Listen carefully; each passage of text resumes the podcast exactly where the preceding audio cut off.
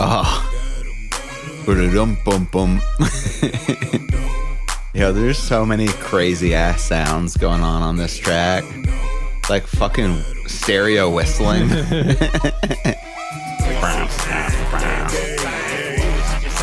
Lil Jon almost sounds like Cartman on the back of vocals.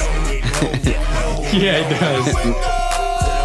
Welcome to Listen to This, a podcast about songs. We explore why we like them, research what they were mean, how they were recorded, and why you should listen to this. Today's track is a doozy, one of my personal favorites. It is Get Low by Lil Jon and the East Side Boys, featuring Ying Yang Twins, Ying Yang and this thing. yep. Definitely like one of my favorite groups. This song was a fucking energy shot to the face. Oh, And yeah. it still is. I'm like, I feel hype right now. Like, I feel disrespectful to the city where I come from that I'm not partying at the moment. Right. You know what I mean? um, this legendary track is wholly representative of the crunk music sound. It was released in 2002 and peaked at number two in the US. It was a top 10 hit in the UK and Switzerland, which I Nice. think is kind of funny. Um, more, Interesting. yeah, I didn't know Switzerland had a chart. yeah, exactly. you know, that's like the the twenty Swiss people, like, oh yes, the window, it's the wall. I just made them the French Swiss because Yeah, I, you 'cause I, did, yeah. 'cause I don't know how to do a German accent without just yelling. Yeah, because isn't Switzerland like a combination of Germany, France, and Italy? It's like all Yeah, three. yeah, basically. Yeah. Um, um, more importantly than it being a huge international hit, it introduced the concept of ah skeet skeet to the Right, masses. oh my god. The song was produced by Lil Jon, who is a great producer, continues to stay relevant somehow into 2020, um, despite remaining really true to himself. Yeah. Yeah, like he, he was just on, he just did one of those Instagram versus things. Oh, nice. He went up against T Pain, and it's just crazy. That's tough. Those are two giants. yeah, but Lil Jon is just like, you know, he he was producing track after track that For a was lot of people. Yeah. I mean, he did that Usher, yeah. Mhm. And then he came back recently and did Turn Down for What? Oh, You know yeah, what I yeah, mean? that He's was almost had modern, like yeah. a, a resurgence. Him Yeah. and um, it's a DJ Snake and Oh, Steve yeah. Aoki. Yeah, does yeah, thing- yeah, and, yeah. Like Lil Jon's now like a famous like party DJ. Yeah. which makes sense because that dude. I don't know if he parties as hard as he says, but he says a lot. My favorite thing about Lil Jon and the East Side Boys is Yeah. when they would come out on stage and drink the crunk juice out of the gasoline. Yeah, red exactly. things. Man, we got to talk about crunk juice soon. There used to be only one store I could get it in the neighborhood. I was like in high school and I really wanted it. It was at the Chevron next to the subway. Oh, nice. Yeah. Yeah. The- oh, right over here Yeah, where yeah. the Publix is. And for those of you listening, that's Subway the sandwich place, not like a train system. Right, right. This is What Atlanta. was crunk juice? it What was, the- it was just like an energy drink, right. um, b- but it was nastier. But you know, Was it alcoholic? Obviously, no, it was just not- an energy drink. No, they tried to make that was back bef- like early, early energy drink boom when it was like Gotcha. you could get Red Bull, like Surge. Surge, like full throttle, Oh yeah, yeah. Yeah. Sobe, um, and Monster. Yeah, Sobe was big during. Yeah, this time, exactly. Oh, yeah. um, I think this is where ATL Ho comes from. The crunk sound. Let's talk about that a little bit.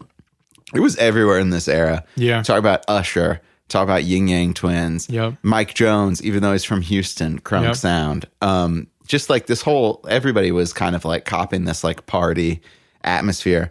Um, crunk, for those of you that don't know, is a portmanteau of Mm-hmm. which a portmanteau is when you com- combine two words into one Right. and it is a combination of the words crazy and drunk. Right. And I think that's perfect because like this is such an expressive style of rap music. Yeah. And it kind of it has like I, I think it's like the precursor to a, a lot of the rap that I really like.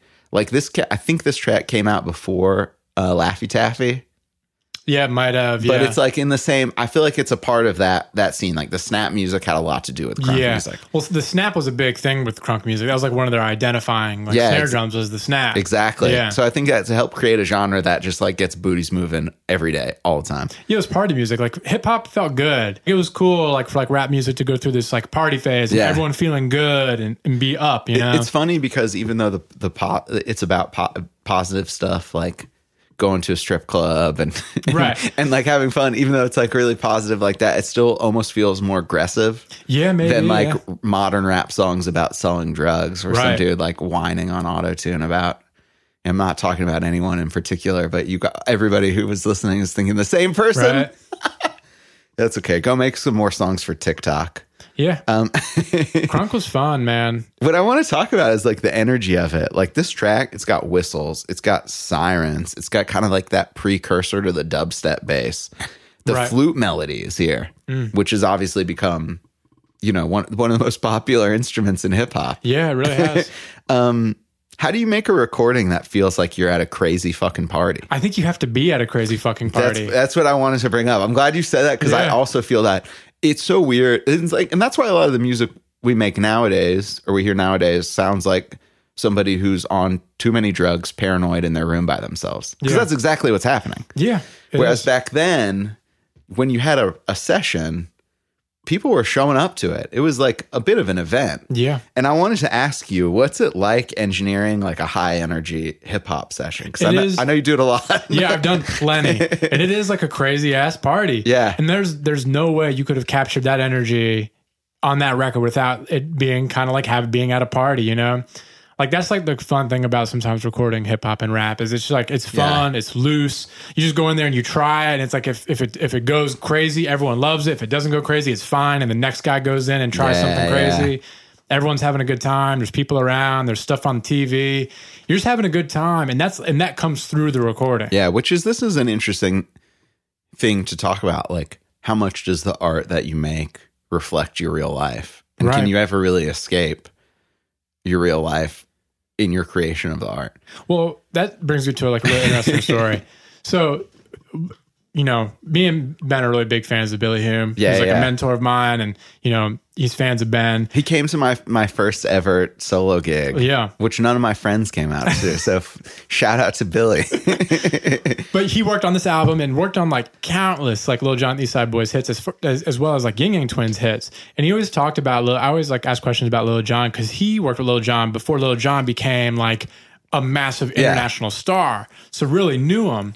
And he told this amazing story about like when Lil Jon was going around and like trying to like get into the artist thing and write songs is you know Lil Jon would have like a pen and paper pad with him when like a little one like when he'd go to parties and stuff and he would like just write down things that he heard at parties Yeah. Mm-hmm. just like little words here and there that he would hear people throwing around and then he'd go to like you know Billy's studio at the zone or wherever he was recording and try to make songs with these words that he was hearing people use yeah, that's It's like, smart. man it's so smart yeah, you have to like mine your real life experiences um, for your art. But in kind of another way, if you're not thinking about making, if you're a musician and you're not thinking about making music when you're not actually making music, you'll never be good at making music. yeah true. yeah, that was a sentence right there. yeah people didn't realize that Lil Jon was an A&R Oh shit, I didn't even know for that. LaFace really? yeah Whoa. He was an A and R first. He was like a businessman, Damn. which this is why when- crazy. when he went on The Apprentice and was with Donald wasn't that Trump, bad. he wasn't that bad because he actually came from like a business background. Like he was actually like in like the label side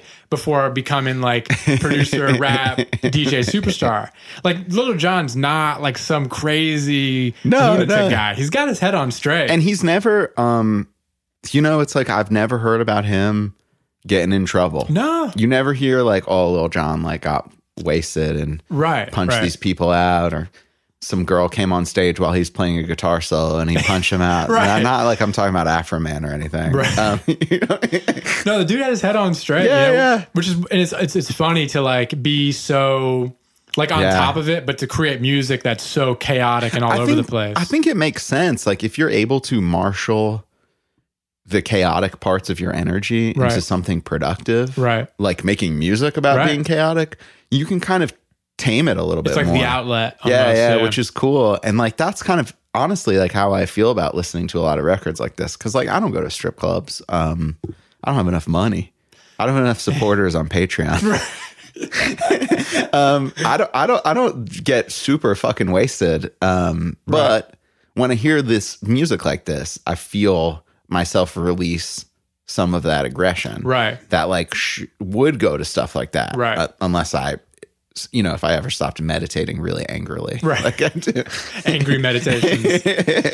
um, man, this song is about some nasty shit, like shit that I love, but like pretty nasty. Uh, it had middle schoolers, high schoolers, and adults alike saying "skeet skeet" and "till a sweat drop down my balls." right. Do you do you think musicians uh, like consider the implications their music might have on the culture when they make songs? Nah. No, I don't think so either. but isn't it just crazy when you think about it? It's like, yo, this dude like taught uh, like regular ass people, white people, and probably other people who listen to this that weren't a part of the culture that skeet means jism. Yeah. Can I say that? I don't know. We'll, we'll use the we'll use the little beep it thing. you know? But I said jism. That's a very like. it's a proper. Yeah, It's it the sounds like Latin- something the Latin form. the Latin jizzed, crunkus jizzius. but it's just like crazy that you think about these dudes just like making shit. It's on I the think, radio and it's everywhere. and I think nowadays, like I do think like rappers are such smart marketers yeah. that they are like, oh, I'm gonna start saying this, and it's and people are gonna be walking around saying slime this, and Yeah, slime slap that, that, yeah, But you I- know. but like it's just crazy. Like I, I, it's just crazy that it goes from like shit that Lil Jon would overhear at parties into a recording studio, and like quite literally transmits that idea Yeah. throughout the whole world. Yeah. with like the song, which is dope. Yeah. It, this song reminds me of like one of the greatest points in my life. Like, I- yes. I- like one of the greatest, like one of the highlights of my life was summertime. I think maybe we were later in middle school, but my cousin Eric would come and stay for us like a month in summertime. And my two little brothers, they shared a room. It was like the bigger bonus room, and they that was their room. And what we would do is put all the mattresses on the ground yeah. and we'd like live in that bedroom, all four, That's so all fun. four of us, and like play video games and stay up to like three in the Yeah, morning of and, course. and play basketball all day.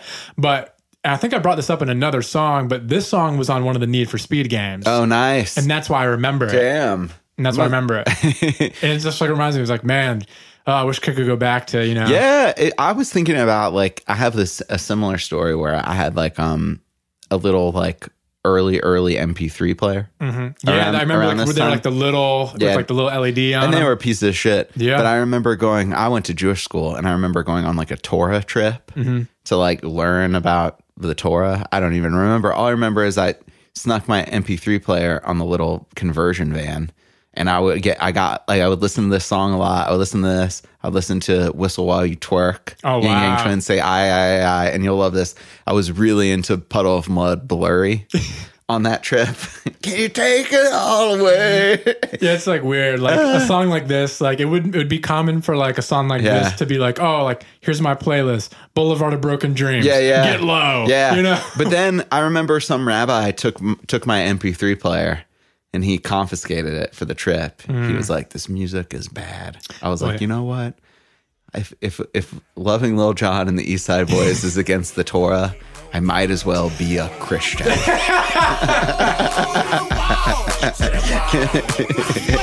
That's all I got. Yeah, it's amazing. That's